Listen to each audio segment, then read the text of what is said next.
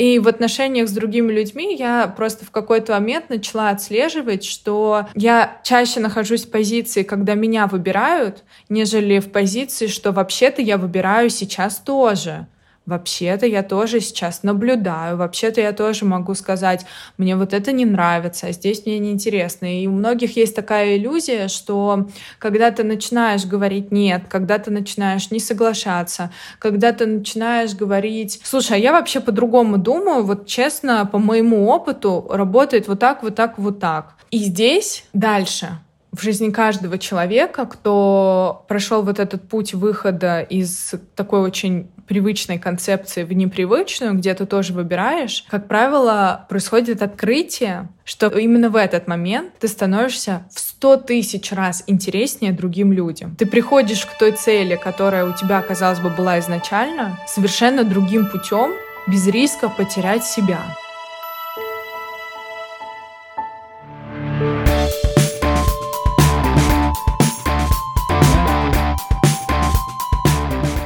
Всем привет! Вы слушаете подкаст «Хорошая, плохая девочка», проект о взрослении и пути к себе. Здесь мы исследуем другие части себя и пишем новые сценарии. А меня зовут Даша Жук, я журналистка и автор этого проекта.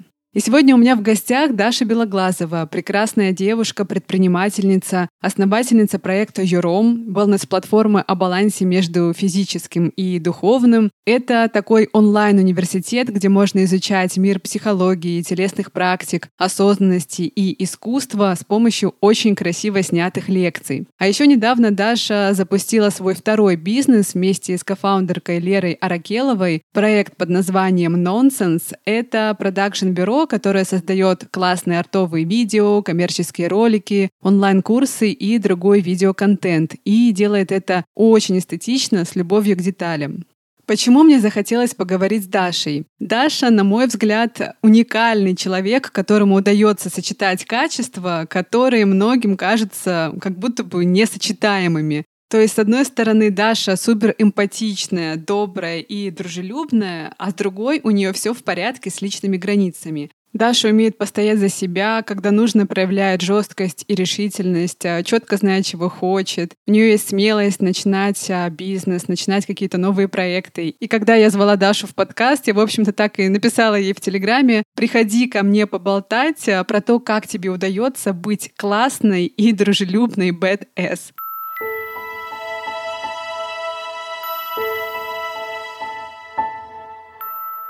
Ну что, давай начнем. У меня к тебе миллион вопросов. Я надеюсь, мы успеем сегодня уложиться. Ура! Дашуля, ты один из самых дружелюбных и эмпатичных и открытых людей в моем окружении. При этом, как мне кажется, к тебе вот эта история про хорошую девочку, по крайней мере сейчас, не относится. Я предполагаю, что ты прошла большой путь. Мне кажется, что когда нужно, ты можешь себя проявить вполне как настоящая badass, badass по-английски, да, то есть человек, который четко знает, чего он хочет, чего он не хочет, что ему важно, что ему уже не важно. И еще как-то ты мне сказала, что у тебя репутация человека, который легко умеет расставаться с проектами, если они тебе больше не нужны или не интересны, не актуальны, и с людьми, если эти люди больше не отзываются к тебе как-то по-человечески, да. Ты не тянешь, ты не ждешь, ты принимаешь это решение, и кем-то это может восприниматься даже как, ну, я не знаю, cruelty, но это не cruelty, а это про осознание четко своих границ. Скажи мне, ты согласна вообще с таким описанием себя, или это я тебя так вижу? И если да, как тебе это все удается сочетать? Да, Дашуль, ты знаешь, максимально точное описание. Мне кажется, здесь так много вещей, которые хочется прокомментировать. Вот первое, что ты сказала, это то, что я, с одной стороны, там, эмпатичный, добрый человек, и с другой стороны, я badass. Это то, что мы недавно обсуждали с коллегой, и я понимаю, что интересно, как в обществе, даже давай так, в нашем окружении, где каждый уже второй в терапии и, читает книги на эту тему и смотрит тиктоки на тему личных границ, э, сталкиваясь с человеком добрым, эмпатичным, открытым, готовым всегда помочь, вдруг в этих отношениях с этим человеком понимает, что с ним расставляют сейчас границу, для него это внезапно становится каким-то невероятным шоком. И вот этот человек, который расставляет границу, он попадает в клетку тех людей, которые лицемеры, которые жестокие, с которым, от которых ты такого не ожидал, потому что ты привыкаешь к тому, что большую часть времени вот этот человек добрый, хороший, милый, он проявляется так в 99% случаев. И тут возникает с ним ситуация, где этот человек говорит тебе, например, я, слушай, мне некомфортно в таком э, тоне продолжать этот диалог, давай мы с тобой возьмем брейк на 24 часа, и когда оба будем в состоянии его продолжить, мы вернемся к этой теме. Или я не буду обсуждать эту тему дальше, я для себя не вижу в этом смысла, думаю, нам пора разойтись, да, и там не продолжать эти отношения, этот контакт дальше, если это какой-то просто знакомый. Для людей это даже тех, кто в терапии, до сих пор какой-то шок, потому что пазл не сходится. И мне кажется, что здесь дело в том, что в обществе или в нашем окружении в теории тебе всегда кажется классно расставлять границы, в теории тебе всегда кажется здорово, когда люди знают, чего хотят, и они так здорово могут говорить о том, что им не нравится, заявлять об этом. А потом, когда это начинает касаться тебя, такого человека, который в теории это все понимает, принимает и восторгается этим, тебе это уже не так нравится. Тебя сейчас ладонью отодвинули в сторону, тебе сейчас сказали нет, тебе сейчас сказали я так не хочу, хочу. И вдруг вот эта теория, от которой ты был в полном восторге, тебе перестает казаться такой прекрасной. Поэтому мне кажется, что часто у некоторых людей э, ломается немножко со мной система. Просто потому, что это специфика дихотомического мышления, которая многим взрослым людям, не только детям, на самом деле свойственна. Ты либо хороший, либо плохой. Ну, как в сказках. Ты либо бич, или badass, либо ты такая понимающая, добрая, такая хорошая, такая вот вся вообще готова в любой момент прибежать на помощь. Вот как будто среднего не дано. Нам говорят, что ты либо жертва, либо ты агрессор. Ты либо э, а, ведешь себя благородно, как леди, либо ты базарная баба, да, и как бы получается, что мышление большинства людей сходится к довольно категоричным каким-то образом. В то время как я верю, что каждый человек, он может в, в соответствии с ситуацией, в соответствии с тем, кто сидит э, напротив него, играть абсолютно разную роль. Давай про это с тобой поподробнее поговорим. Я хочу тебе задать вопрос, который я люблю задавать всем героиням, потому что ответы всегда разные, но в чем-то они похожи. Про что для тебя хорошая девочка? Кто это такая? Хорошая девочка — это та, которой страшно, что про нее скажут, что она плохая даже не то, что она поступит плохо, да, потому что ну, мы можем поступать плохо, когда никто не видит, а для других при этом оставаться хорошей, да. Но вот что про тебя подумают, что ты плохая, скажут кому-то, что ты плохая, вот это очень страшно, и тогда мне нужно быть хорошей девочкой, чтобы никто, не дай бог, про меня не сказал. Мне нужно быть отличницей. Вот это какая-то такая история. Это не значит, что я действительно наедине с собой такая же хорошая, как когда я наедине с другими людьми, в обществе других людей. Мне кажется, это именно про некую игру, в которую я соглашаюсь играть. Скажи мне, как э, тема хорошей девочки отзывается лично у тебя? И как это было в твоей жизни? Потому что, мне кажется, знаешь, ну, не у 100% женщин, конечно, но огромного количества женщин Э, не только в России, в странах СНГ, а вообще в мире. Я читала много всяких американских книжек на эту тему, что это вообще такая очень гендерная история, да, про то, что девочек учат быть хорошими и соответствовать определенным стандартам. Вот как это в твоем детстве, юности, потом взрослом возрасте выражалось? Наверное, я какой-то период жизни провела в иллюзии, что чтобы с тобой было интересно или чтобы с тобой было комфортно, хорошо, классно, тебе важно скажем так, вставать вплотную к человеку. То есть быть эмоционально доступной всегда, всегда оказывать поддержку. Что-то, что всегда сопровождается словом «всегда». Быть... И словом «да». Насчет слова «да» хороший вопрос, потому что как будто вот со словом «нет» у меня не всегда были проблемы. То есть э, слово «нет», оно в моей жизни все таки присутствовало. Угу. Знаешь, э, давай, наверное, вот э, через более понятную э, аллегорию расскажу про свой опыт. Это когда тебе кажется, что чтобы другому человеку было с тобой классно и интересно, ты должен играть в его игру. То есть не вы строите совместную игру вместе, а тебе этот человек, предлагая свое общество, предлагает свою игру со своими правилами. И ты здесь априори тогда занимаешь слабую позицию ты в нее проваливаешься. Просто потому, что это не твоя игра получается.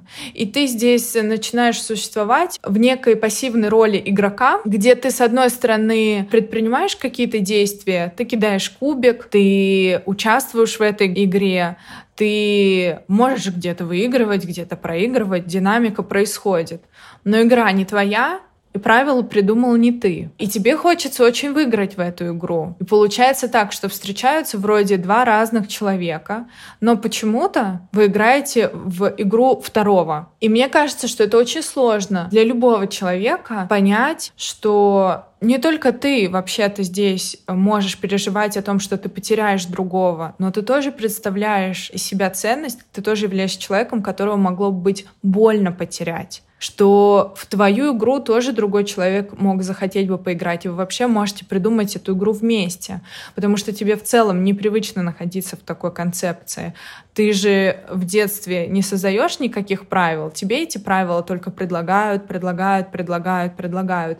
И вырастая, ты редко оказываешься в ситуациях, работая на других людей, живя в стране, где уже там существуют некоторые законы, писанные, неписанные правила, да, как бы ты все время находишься в неком состоянии, где ты либо соглашаешься на условия, если не соглашаешься, ты что-то теряешь. И в отношениях с другими людьми я просто в какой-то момент начала отслеживать, что я чаще нахожусь в позиции, когда меня выбирают, нежели в позиции, что вообще-то я выбираю сейчас тоже вообще-то я тоже сейчас наблюдаю, вообще-то я тоже могу сказать, мне вот это не нравится, а здесь мне неинтересно. И у многих есть такая иллюзия, что когда ты начинаешь говорить «нет», когда ты начинаешь не соглашаться, когда ты начинаешь говорить «слушай, а я вообще по-другому думаю, вот честно, по моему опыту работает вот так, вот так, вот так», это, конечно, не то, про что ты сейчас говоришь, но, может быть, тебе будет интересно послушать, вот как бывает по-другому тоже. Давай попробуем найти, где мы здесь вот сходимся в наших разных таких историях. И здесь дальше в жизни каждого человека, кто прошел вот этот путь выхода из такой очень привычной концепции в непривычную, где ты тоже выбираешь, как правило, происходит открытие, что именно в этот момент ты становишься в сто тысяч раз интереснее другим людям. Ты приходишь к той цели, которая у тебя, казалось бы, была изначально, совершенно другим путем, без риска потерять себя. Почему это происходит? Потому что другой человек, он ищет кого-то, как и мы, который будет от него отличаться. Ему неинтересно быть собой. Просто потому что мы смотрим новые фильмы, а не пересматриваем один и тот же снова и снова и снова. Мы читаем новые книги, а не перечитываем одну и ту же, да, курочку рябу снова и снова и снова с детства одну и ту же книгу. Просто потому что для нашего мозга, для нашего сознания и бессознательного необходима динамика, чтобы мы ощущали жизнь. Потому что когда мы стоим на месте, когда информация повторяется, когда мы видим то, что мы видим в зеркале снова и снова и снова, у нас есть ощущение, что мы умираем. И это удивительно, как мы влюбляемся в человека, который может действительно являться в чем-то нашей противоположностью, как мы влюбляемся в какую-то книгу, где мы читаем абсолютно новую для нас мысль, и эта книга начинает становиться нашей любимой. И эта книга, например, если вы не интересовались физикой, по физике, которую вам порекомендовал ваш друг, которая пришла в вашу жизнь совершенно неожиданно. Вдруг становится, да, действительно, вдруг, внезапно абсолютно, ваш любимый. Угу. Просто потому, что ты открыт этому новому. Это очень интересная мысль. Но знаешь, вот мне кажется, что для любви если уж мы в эту тему пошли, да, когда ты находишь другого и начинаешь его любить, нужен определенный уровень единства в ценностях, в целях, в том, как ты себя ведешь в разных ситуациях, например, конфликтных.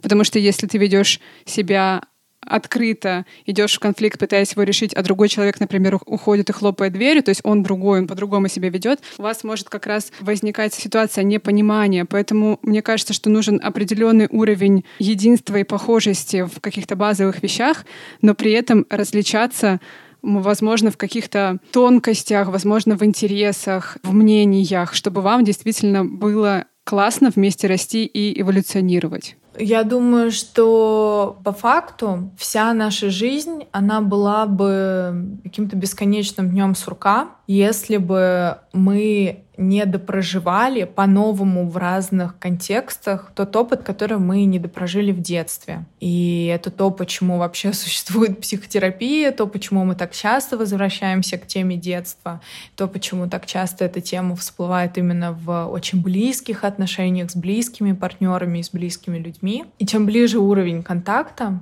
тем выше уровень тревоги. Тревоги о чем?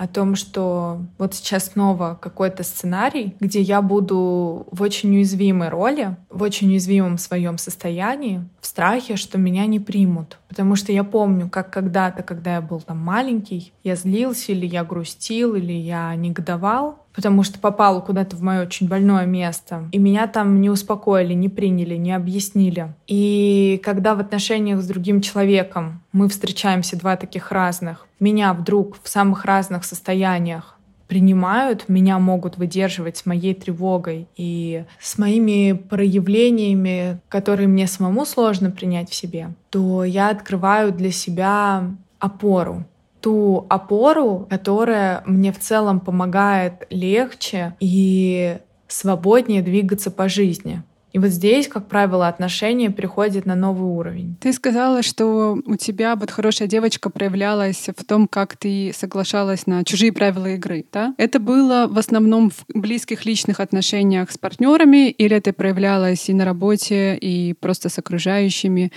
с друзьями, с семьей? и так далее. Мне кажется, что это проявляется везде и сразу, потому что я одна, ролей много. Роли в работе, роли в отношениях близких, роли, где я дочка, роли, где я любимая женщина, роли, где я предприниматель и начальница. Я думаю, что в других ипостасях я была, скажем так, понимающая. И в этом понимании я не могла отделить то, что я могу сейчас ограничиться эмпатией, и начинала вместе с человеком решать его проблему. То есть я не просто была эмпатичным таким человеком, а я в этом понимании и продолжая понимать, да, шла в действие, где в целом мне можно было не идти. Мне, я думаю, просто было сложно сказать, даже отследить и узнать, что, что бывает другой сценарий, когда ты говоришь, я тебя понимаю, мне очень жаль, я вообще не представляю, что я бы делал в такой ситуации, скажи, как там все разрулится, а не начинать вместе с человеком брейнштормить, как же ему там это все сейчас разрулить.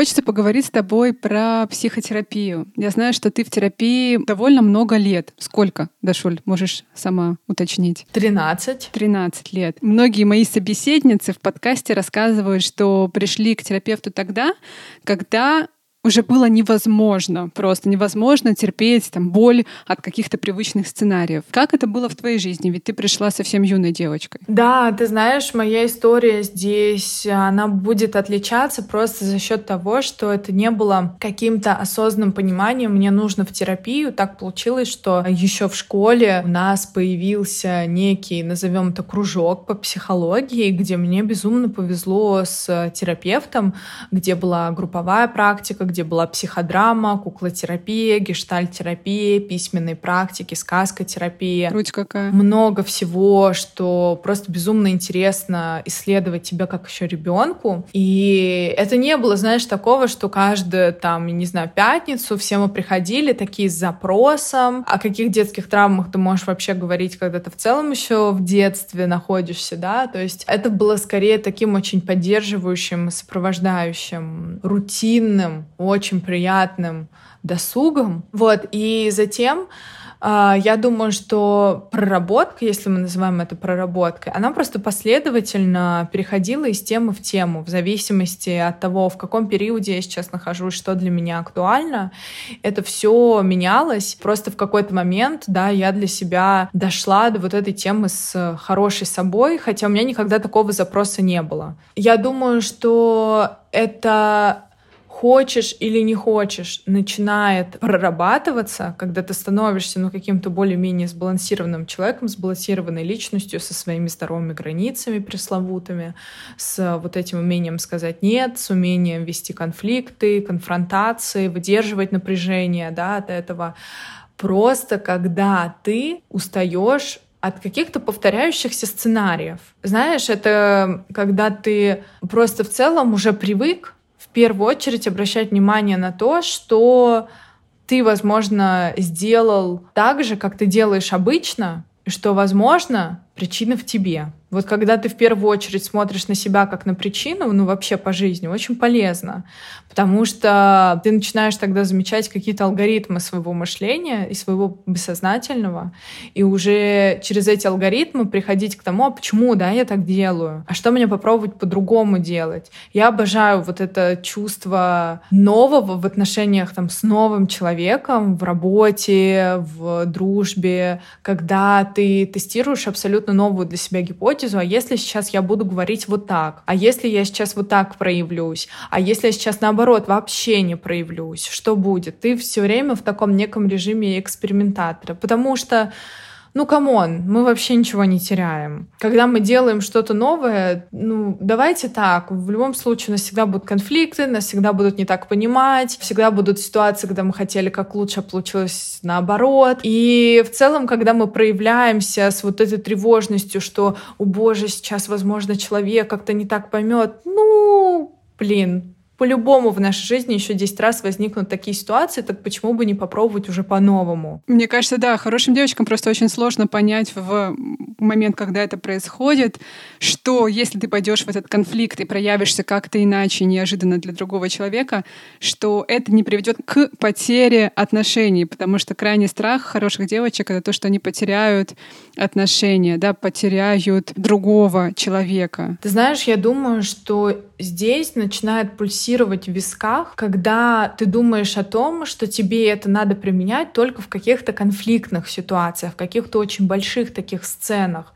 На самом деле в нашем быту на ежедневной основе есть вещи, которые регулярно подтверждают наш статус хорошести. Ну, например, когда я боюсь быть неудобной в очереди и быстрее-быстрее все складываю в свой как бы шопинг бэк чтобы вот человек за мной быстрее уже тоже оплатил, он же ждет, бедненький, он не справится с этим, нужно скорее ему помочь и поспешить, у меня все уваливается из рук, а я дико нервничаю, у меня уже практически инфаркт, я стою весь мокрый, у меня в руке телефон, но нет, я справлюсь с этой ситуацией, понимаешь? Ну, то есть, как бы речь даже не про то, чтобы я боюсь поступить по-новому и войти в этот сложнейший конфликт в моей жизни, чтобы, там, не дай бог, не потерять своего любимого человека.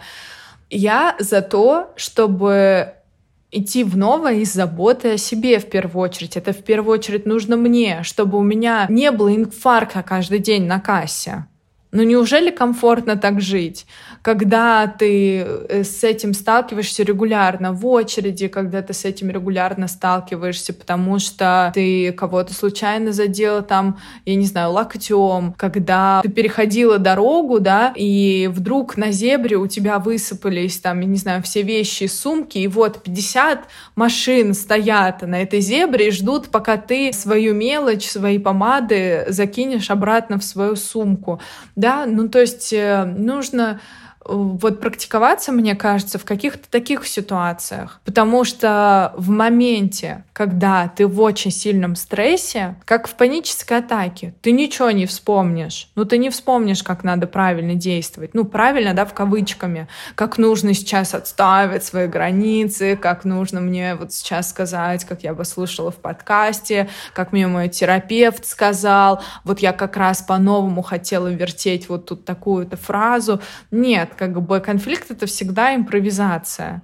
И как бы там свои абсолютно другие правила игры. Мне кажется, что важно начинать с каких-то очень маленьких вещей. Ну вот попробуйте, у каждого есть такой друг, у каждого. Я сейчас поэтому такую ситуацию приведу в пример когда человек сидит в телефоне, а вы ему рассказываете что-то важное для вас, и вам важен вот этот контакт через взгляд, когда вот человек сидит, вас слушает прям внимательно и говорит, угу, угу, да ты что, серьезно, невероятно, продолжай, пожалуйста, не останавливайся, рассказывай мне дальше. Попробуйте в следующий раз, когда вы встретитесь с таким человеком, попросить его вернуться к диалогу, да, когда он э, закончит все дела в телефоне. Ну, простой пример, вот, Даш, ты бы сейчас сидела в телефоне, я бы тебе сказала в середине моей же истории, которую я рассказываю, например, я тебе говорю, слушай, пошла вчера в супермаркет, ты не представляешь, что случилось, я просто, ну вот я до сих пор рассказываю, мне прям руки дрожат. И я в этот момент вижу, что ты сидишь в телефоне. И я тебе говорю, Слушай, Даша, мне так важно с тобой этим поделиться. Прям вот хочу всю тебя, вот потому что настолько для меня эта история будоражащая. Давай ты сейчас, э, в общем, закончишь, и э, когда сможешь вернуться, я тебе расскажу. Все. Вот э, для человека, который привык жить по сценарию хорошей девочки или хорошего мальчика, это уже будет очень сложно, и это уже может э, вызывать, я не знаю, вот эту пульсацию в висках, помутнение в глазах, потому что ты сейчас, неважно в какой форме, ты отправляешь послание. Мне так не нравится. Я предлагаю тебе сейчас другие правила игры, и тебе нужно либо согласиться, либо отказаться. И есть риск, что человек откажется, и значит будет конфликт. Скажи мне, пожалуйста, есть ли у тебя лайфхак, как себя в тот момент, когда ты начинаешь нервничать, у тебя пульсирует в висках, если нас слушают сейчас э, девочки, у которых были похожие сцены в супермаркете или где-то еще, что с собой в этот момент делать, со своим стрессом, как себя успокоить и вернуть к вот этому знанию, о котором ты сейчас сказала, что катастрофа не произойдет, мир не рухнет, и нужно позаботиться в этот момент о себе. Я не фанат категоричности, но иногда вот этот категоричный вопрос, он немножко собирает тебя в кучу. А если действительно человек мне откажет сейчас в моей довольно простой просьбе, Даш, ну, просьба довольно простая, да, ну, давай ты допечатаешь, по сути, сделаю все, что тебе нужно сделать, я не против отложишь телефон и послушаешь меня. Я просто хочу, чтобы ты внимательно меня послушал. Ну, мне это сейчас важно. Очень простая просьба. Если человек не готов ее услышать, он из-за этого вступает в конфликт, он чувствует, что ты посягаешь на его границы. Конечно, тут ну, важно, как я это скажу насколько я здесь откроюсь человеку, объясню, почему мне это важно. Вот если человек не готов слышать меня, не готов в этот момент идти мне навстречу в довольно простых вещах, насколько я действительно представляю такого человека в моей жизни? Насколько я действительно могу положиться на него в ситуациях, когда я бы хотел попросить о чем-то большем, что, возможно, тебе будет еще менее комфортно но важно для меня, потому что это такие, такая игра точно не про одни ворота. Ты можешь тоже просить меня, и я тоже могу оказаться по ту сторону, где я сижу в телефоне, да, отвечаю, не знаю, на комментарии в Инстаграме, а другой человек там делится со мной чем-то важным, а я не замечаю этого одной рукой там в социальных сетях, где мне говорят, слушай, отложи, пожалуйста, телефон, ты мне сейчас нужна полностью, да, и, ну, вот этот момент, мне кажется, когда ты задаешься этот вопрос, он подсобирает в кучу, и ты тогда начинаешь просто возвращаться в позицию «я выбираю». Есть много разных вопросов, через которые можно возвращаться вот в эту позицию «я выбираю». И из нее уже действовать в разных ситуациях. Просто очень сложно в нее именно вернуться. Вот нам это важно в, таких, э, в такие моменты. Угу. В общем, ты советуешь обратиться к такому инструменту, как к диалогу, спокойному диалогу, когда ты уважаешь другого, ты уважаешь себя. Мы как раз в одном из прошлых выпусков говорили про вот эту позицию «мир достаточно хорош, и я достаточно хороша, мне не нужно никому доказывать свой статус хорошести». Да, просто, конечно, для этого должен быть определенный уровень осознанности. Но вот, Дашуль, я не очень люблю вот эту аффирмацию про то, что я уже идеальная, я уже э, просто во мне есть все. Э, здесь мы просто тогда прыгаем опять вот э, на этих американских горках. Секунду назад я еще думала и ощущала, что я и слова не могу сказать, и что я вообще ни о чем человека не могу попросить, как nice girl. А тут резко, нет, я достойна всего, я уже идеальна, у меня есть э, все для того, чтобы получать от мира изобилие, щедрость, любовь, подарки. Я думаю, что давайте мы успокоимся и просто будем, отталкиваясь от контекста, в диалоге с другим решать, как мы можем в этой ситуации существовать в стратегии win-win, где ты не идеален, я не идеальна, надо с этим что-то делать, что будем делать? То есть мы как бы давайте возьмем все-таки за базис, что мы тут все не идеальные, и никто ничего по факту не должен догадываться и не должен как бы телепатически угадывать э, какие-то наши детские травмы, и что все-все-все, даже очевидно, по идее, в идеале, да, лучше проговорить. Mm-hmm. Наверное, знаешь, для меня вот эта фраза «я достаточно хороша», мы обсуждали это с Лолой Тагаевой в предыдущем эпизоде, когда она говорила про то, как она пришла к пониманию, что она может и в состоянии запустить собственный проект, и что она уже достаточно хороша в том смысле, что и мир достаточно хорош. Понятно, что в мире есть очень много разных проблем. Мы сейчас да, не совсем про это говорим, а про то, что как бы хорошие девочки часто себя ограничивают, опасаясь другого, что, его, э, что тебя как-то осудит кто-то за твое действие. И ты недостаточно хороша в том смысле, что если ты как-то ошибешься, ты будешь плохой. И вот эта вот просто формула «мир достаточно хорош, я достаточно хороша», она может тебя в какой-то момент освободить и дать тебе, знаешь, ну такую силу начать что-то делать. Возможно, у всех это по-разному работает. Я согласна с этой историей. Я, ты знаешь, человек, который вообще э, как бы любит ко всему скорее относиться со знаком плюс. И к людям для меня все достойны любви, для меня все достойны внимания, заботы, и я, и другие. Просто потому что я с собой по-доброму, и мне легко с другими по-доброму. И с миром, и с близкими, и с незнакомыми. Но мне нравится, когда мы не статусом наделяем, потому что я хороший, или я плохой, или я правильный, или я неправильный. Это про статус. Я одинокий или я не одинокий. Мне нравится больше про момент. Вот, например, когда мы используем между я и прилагательное какой-то глагол. Ну, мы переформулируем просто немножко. Не я хороша. Сегодня вот этот рисунок у меня получилось реализовать хорошо, по моей оценке да, и при этом это никак не связано с моим статусом. Понимаешь, про что я? То есть, когда я скорее наделяю неким эпитетом или наречием какое-то мое действие или какую-то мою фразу mm-hmm. или какой-то мой поступок, но не себя. Отделяешь действие от себя, от своей личности. Да, ну потому что, понимаешь, Дашуль, я могу тебя задеть сейчас в нашем диалоге и по жизни вообще делать поступки сомнительные, и слова, и вещи говорить довольно сомнительные. И жить все это время в состоянии я достаточно хороша, да, я хороша, я вообще это, я стабильно хороша, ну, то есть в этом вообще не может быть никаких сомнений, да. Мне больше нравится про то, что, ну, по-моему, сегодня по отношению к Даше я поступила не очень хорошо. Именно мой поступок да, и мне кажется, что в этот момент раскрывается гораздо более глубокий смысл. Я могу быть разной, ну, в этом столько свободы. Ну, я могу быть разной, Даш. Ну, я могу быть просто полной сукой. А могу быть доброй, понимающей, эмпатичной. И вот мы здесь опять просто переходим от крайности, которые в начале диалога с тобой обсуждали, к вот этой какой-то середине, что, ну, я разной могу быть. Могу быть такой, могу быть вот такой. У меня может э, меняться настроение в зависимости от цикла, в зависимости от того, что я съела с утра, какой у меня загруз по работе, какой у меня вообще количество там дел сегодня навалилось. Я не хочу быть сегодня достаточно хорошей. Я хочу сегодня запинаться в нашем подкасте. У меня в голове куча разных мыслей, у меня какое-то странное состояние. Я пока не успела следить, почему оно странное. Можно я сегодня буду недостаточно хорошей в нашем подкасте? Понимаешь? И... Конечно. И мне в этом свободно. Давай поговорим с тобой про вот эту свободу быть предпринимателем. Как тебе кажется, если ты хорошая девочка, и ты идешь в предпринимательство пытаешься стать лидером. Об какие камушки ты будешь спотыкаться? А камушки, что ты не хорошая девочка. Не хороший предприниматель. Ну, смотри, я иду в предпринимательство, допустим, с такой базой, что у меня сейчас есть какие-то накопления или есть какой-то пассивный доход, и я там какие-то деньги вкладываю там в собственный проект, да, там бренд, неважно что.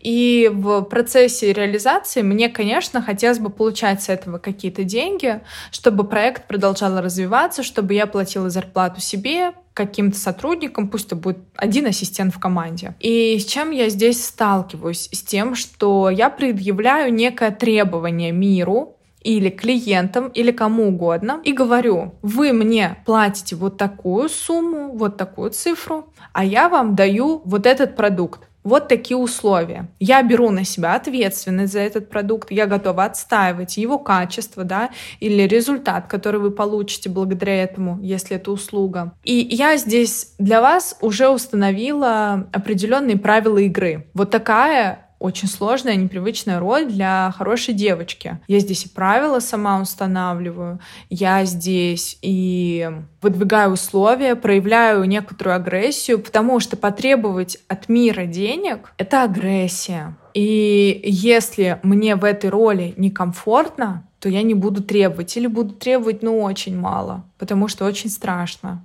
эту агрессию проявлять.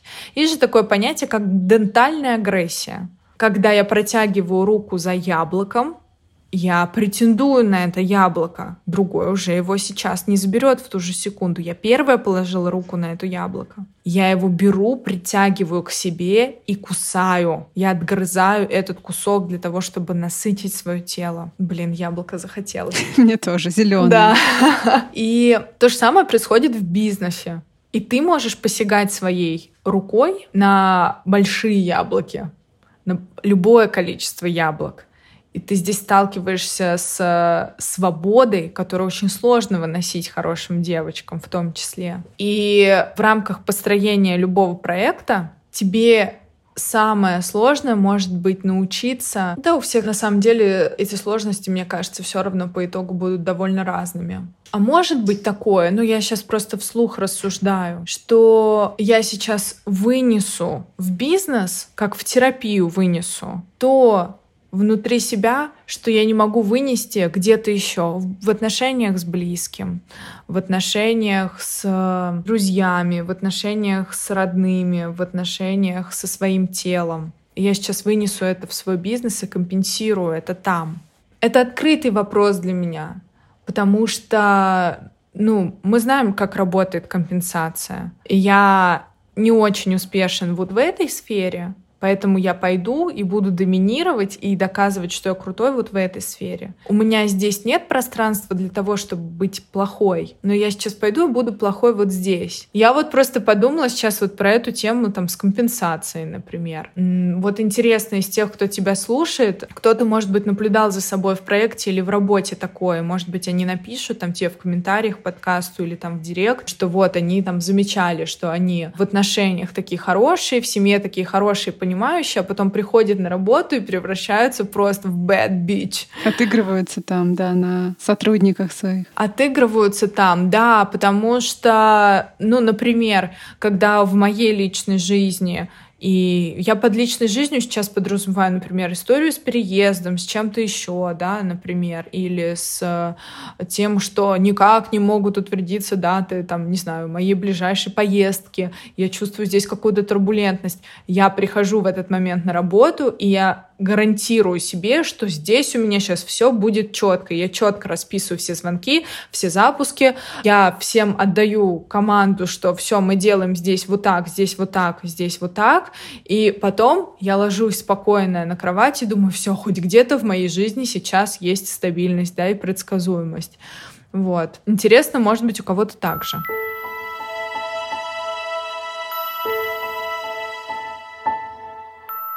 Да, напишите нам, если у вас так, порассуждаем на эту тему еще. Хорошая история. Это правда. И вообще делитесь подкастом в сторис, отмечайте меня, Дашу, и делитесь, возможно, какими-то, я не знаю, цитатами, мыслями, которые вам откликнулись, потому что будет интересно посмотреть, а кому что по итогу срезонировало, потому что, мне кажется, мы с тобой копнули в несколько сфер вообще жизненных и поделились довольно яркими примерами. Вот, и интересно, кому что вообще куда попадает. Спасибо, что ты сама это все сказала. Мне не нужно будет еще раз напоминать. запоминать. Очень радуюсь, э, правда, вашим сторис, расшарам, репостам и комментариям, друзья. Дашуля, хочу тебя спросить, в какой момент ты решилась на свое дело? Потому что ты со мной какое-то время работала на телеканале «Дождь», телеканале, который сейчас э, иностранным агентом объявлен, да? Работала в других медиа, но потом у тебя появилась идея стать самой себе начальником. Как это случилось? Это не было рациональным каким-то решением, и я думаю, что если бы я сидела знаешь, тогда без денег и думала, м-м, чем бы мне заняться? Сто процентов каким-то предпринимательством. Нет, у меня всегда стоял вопрос, что бы мне такое делать, чтобы мне было интересно. Я считаю так, что человек, который хочет здоровую психику, должен регулярно быть чем-то занят, чем-то, от чего он горит, от чего у него горят глаза. Это залог вообще, во-первых, активной мозговой деятельности, во-вторых, твоего какого-то ментального здоровья. И я на тот момент момент поняла, что в целом я понимаю, как работает медиа, я понимаю, как работает органический трафик. Тогда только появился Инстаграм, я помню. И мне показалось неплохой идеей создать э, комьюнити для начала в Инстаграм, да, какой-то сайт э, там в формате своего блога, где люди вместе со мной могут узнавать что-то новое на тему wellness. Такого просто в России на тот момент было немного. Был Salad Shop, тогда был How to Green, в котором я как раз работала с Сашей Новиковой. И э, еще, наверное, парочку, может быть, каких-то частных блогов, да, на тему питания, спорта. Но я просто на тот момент поняла, что мне ничего не мешает попробовать, потому что я на тот момент неплохо зарабатывала как э, журналист и писала различные статьи, очень хорошие статьи, до сих пор их очень люблю, для разных изданий. То есть я зарабатывала на статьях, я не писала никогда бесплатно какие-то материалы. В этом плане у меня все было замечательно с личными границами, я каждый раз повышала стоимость. И вот так вот, например, э, днем в будни, там, например, понедельник, среда, пятница я работала над материалами, а все остальные дни э, я писала другие материалы для себя, для блога, для соцсетей. И, наверное, потому что я закончила журфак, для меня это вообще в целом не составляло никакой сложности. Для меня самое простое вообще в жизни — это сесть и написать какой-то текст или что-то рассказать на камеру, или чем-то поделиться в подкасте. В общем, э, предпринимательство как-то случилось очень органично. Не то, чтобы ты такая сидела и думала, где взять эту смелость, чтобы запустить свое дело.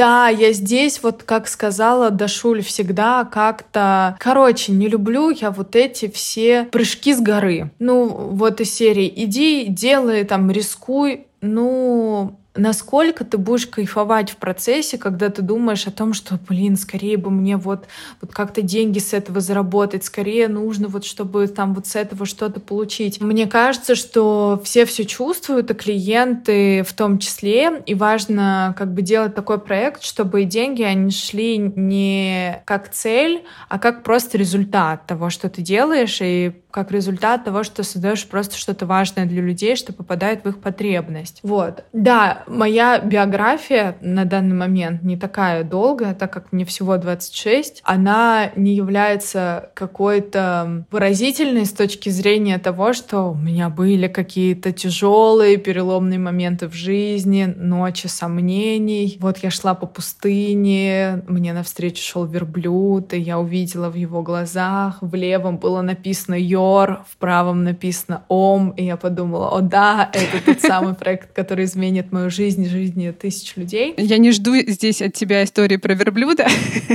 совсем не жду. Ну хорошо, да, э, в общем, все сложилось таким классным, естественным играющим, я бы сказала, образом mm-hmm. ты играла, да, то есть ты экспериментировала, ты пробовала, потом твой блог начал расти, расти, расти. Появились, а, я знаю, офлайн встречи с твоими подписчицами, да, и потом ты подумала, что тебе хочется делиться с большим количеством людей. У Даши очень красивая чашечка и очень красивый чайник. Даша начала пить чай. Спасибо, да.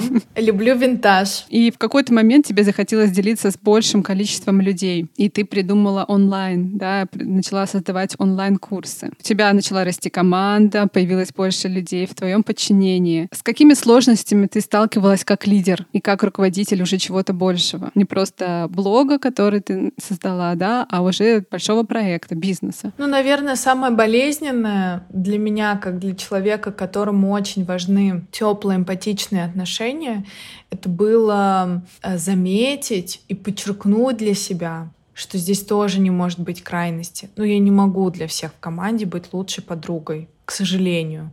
Просто потому что в следующий раз, когда я буду вносить правки, и это будет 10 правок на один материал или 15 или 20 или что угодно, или мне вообще ничего не понравится, я скажу, блин, давайте переделывать. Это будет приниматься на личный счет. А это так мешает работе, потому что мне всегда важно, когда я вношу правки относительно себя, или когда мне кто-то говорит, что там моя идея, она вот здесь, скорее всего, там неуместна, не сработает или что-то еще. Я всегда работаю над тем, чтобы не принимать это на личный счет, и сейчас уже вообще, мне кажется, я ничего на личный счет не принимаю в плане работы, потому что я всегда думаю о результате, о том, чтобы это было полезно, интересно для других. Потому что если это не будет полезно, интересно, важно другим, чем мы вообще тут сейчас сидим делаем? Чтобы тешить свое эго. Поэтому, ты знаешь, да, мне было очень сложно прийти к выводу для себя, что можно быть эмпатичной и доброй и классной, когда ты просто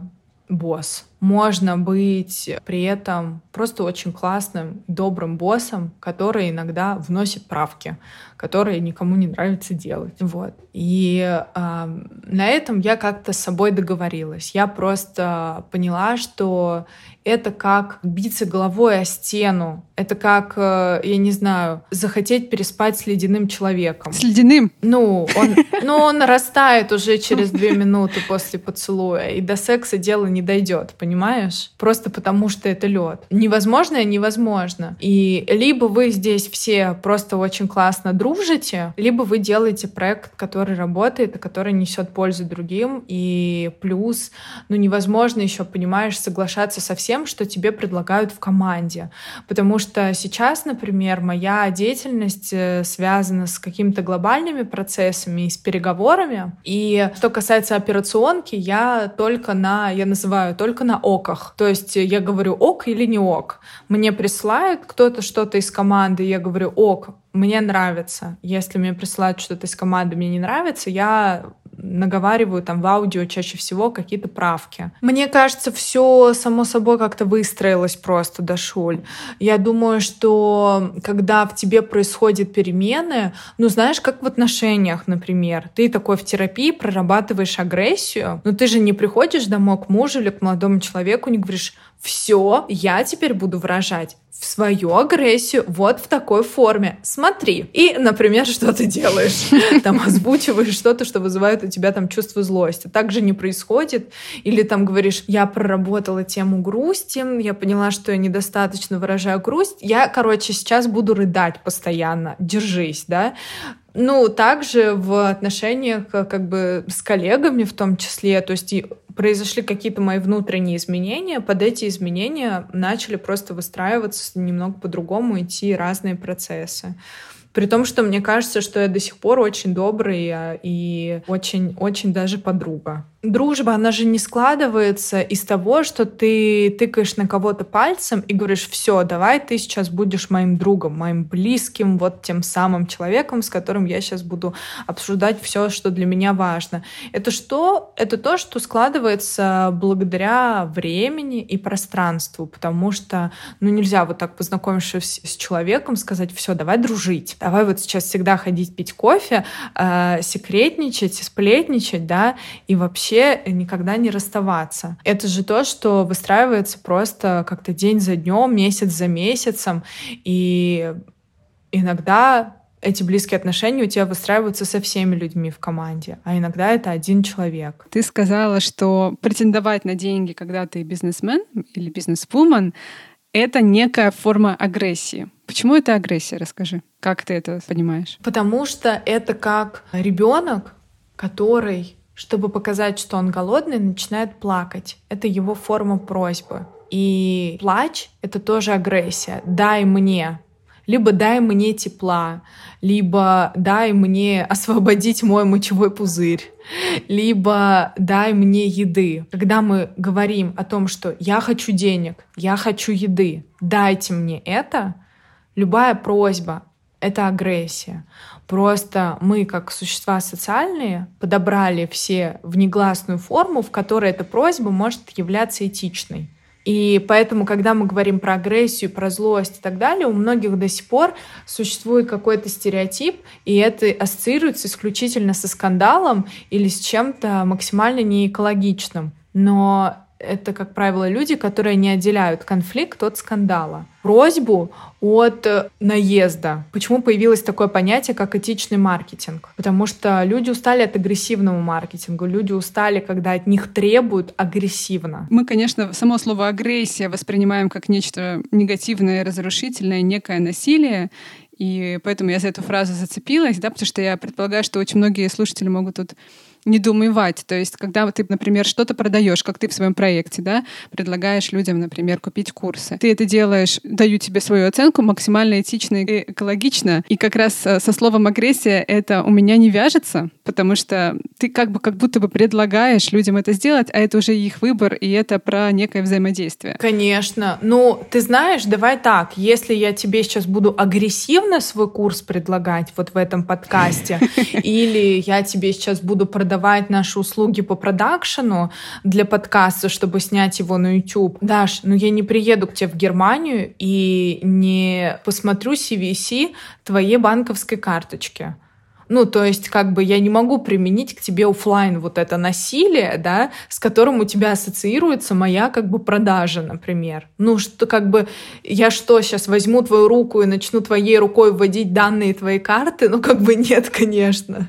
Просто... Для меня агрессивная продажа, как я это вижу, когда я вижу, например, как блогеры в Инстаграме говорят, что там, вы должны купить этот курс, должны купить этот курс, это must, после этого у вас решатся все проблемы, я это гарантирую. Ты знаешь, я, например, ну просто, может быть, потому что я работаю в, в этой господи, как это назвать? Я работаю в продажах, хотела сказать. Ну, я так, я так или иначе связана с продажами напрямую, потому что действительно, как бы, когда ты делаешь бизнес, ты что-то продаешь, иначе чем ты еще занимаешься. Продажи это э, единственное, что напрямую влияет на то, насколько твой бизнес развивается, становится успешным и так далее. Да? Все сводится так или иначе к этому. И я, честно, настолько вообще спокойно отношусь к тому, кто, как, что продает. Вот реально, просто потому что если ты мне говоришь, что я должна, если я не захочу, я не буду это вообще даже воспринимать всерьез. Вот если я смотрю сторис или там читаю пост, где говорят, это единственное, что может вам, я не знаю, изменить вашу жизнь вот в этом-то направлении, если я пойму, что нет, мне это не актуально, ну, я просто это пролесну. Я в этот момент не подумаю, что мне кто-то что-то агрессивно там продает. Я подумаю, что, ну, человек уверен в своем продукте. Молодец. Да, хорошим девочкам вообще сложно предъявить это право что-то давать миру, что-то создавать, что я могу, я творец, я здесь как раз во взрослой позиции, и не я играю по чужим правилам, а я сейчас буду эти правила создавать и играть по ним. Ну, я тут еще одну очевидную вещь просто вброшу, что тогда можно потестировать и посмотреть, как тело и вообще состояние, сознание реагирует на гипотезу о том, а что если я в этот момент наоборот плохая девочка, когда я никому про себя не рассказываю? Потому что я в этот момент забираю у людей что-то очень очень ценное и важное, что они могли бы от меня получить, потому что у меня все-таки реально, ну, я не знаю, образование в этом, большой опыт работы, а, большое количество кейсов и так далее. Вот что, если я плохая, когда я как раз не рассказываю миру про себя, и хорошая, когда я этим делюсь? И попробовать вот так поиграть со своим сознанием, со своим полем восприятия, И если мне так тяжело быть плохой, и у меня плохое ассоциируется с проявлением, что если поменять вот этот ассоциативный ряд? И что если я плохая, когда я не проявляюсь? Это классная формула, мне она тоже нравится. Я тоже периодически применяю такие головоломки, знаешь, для принятия решения в каких-то ситуациях. Да, потому что потом оказывается, что это вообще никак не обосновано, Даш. Это галлюцинация, да. Я проявляюсь, и поэтому я плохая, просто почему, кто, где это написано, что это за некий список такой. Абсолютно. Дашуль, я предлагаю сейчас закончить, чтобы мы с тобой могли выдохнуть, отдохнуть и подумать. А на самом деле у меня к тебе большой блок еще вопросов про взросление и про отношения. Может быть, мы с тобой вторую часть интервью проведем. Как ты к этому относишься? А давай спросим а, тех, кто послушал первую часть, и посмотрим по отзывам по тем, кто нас будет отмечать в сторис. Если мы поймем, что у нас собирается больше, ну, я не знаю, скажи какую-нибудь цифру. Больше какого количества отметок в сторис? Ну, давай попросим 10. 10 отметок в сторис. Это не очень агрессивная продажа. Я хотела сказать 100. 100? Да.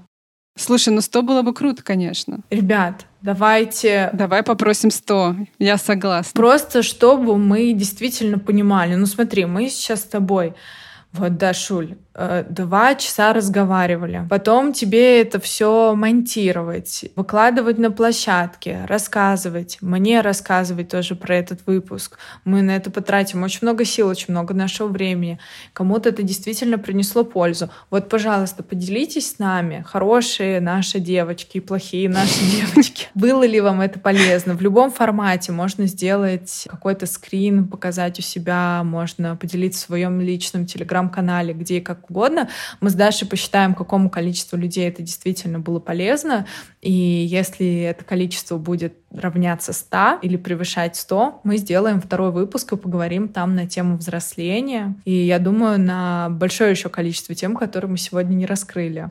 Я думаю, что это справедливо. Да, и это классный эксперимент. И как раз мне, когда я веду подкасты, а, часто не хватает вот этой реакции прямо здесь и сейчас, потому что это не прямой эфир в Инстаграме. Ты записываешь это, мы с тобой сидим, друг на друга смотрим, выкладываем над платформы. И очень хочется слышать голоса людей, какие-то ваши реакции. Поэтому мы с Дашей будем очень радоваться вашим отметкам. Да. Спасибо, что были с нами. Спасибо тебе большое, Дашуль. Как всегда, приятно с тобой пообсуждать то, что всех нас тревожит изо дня в день.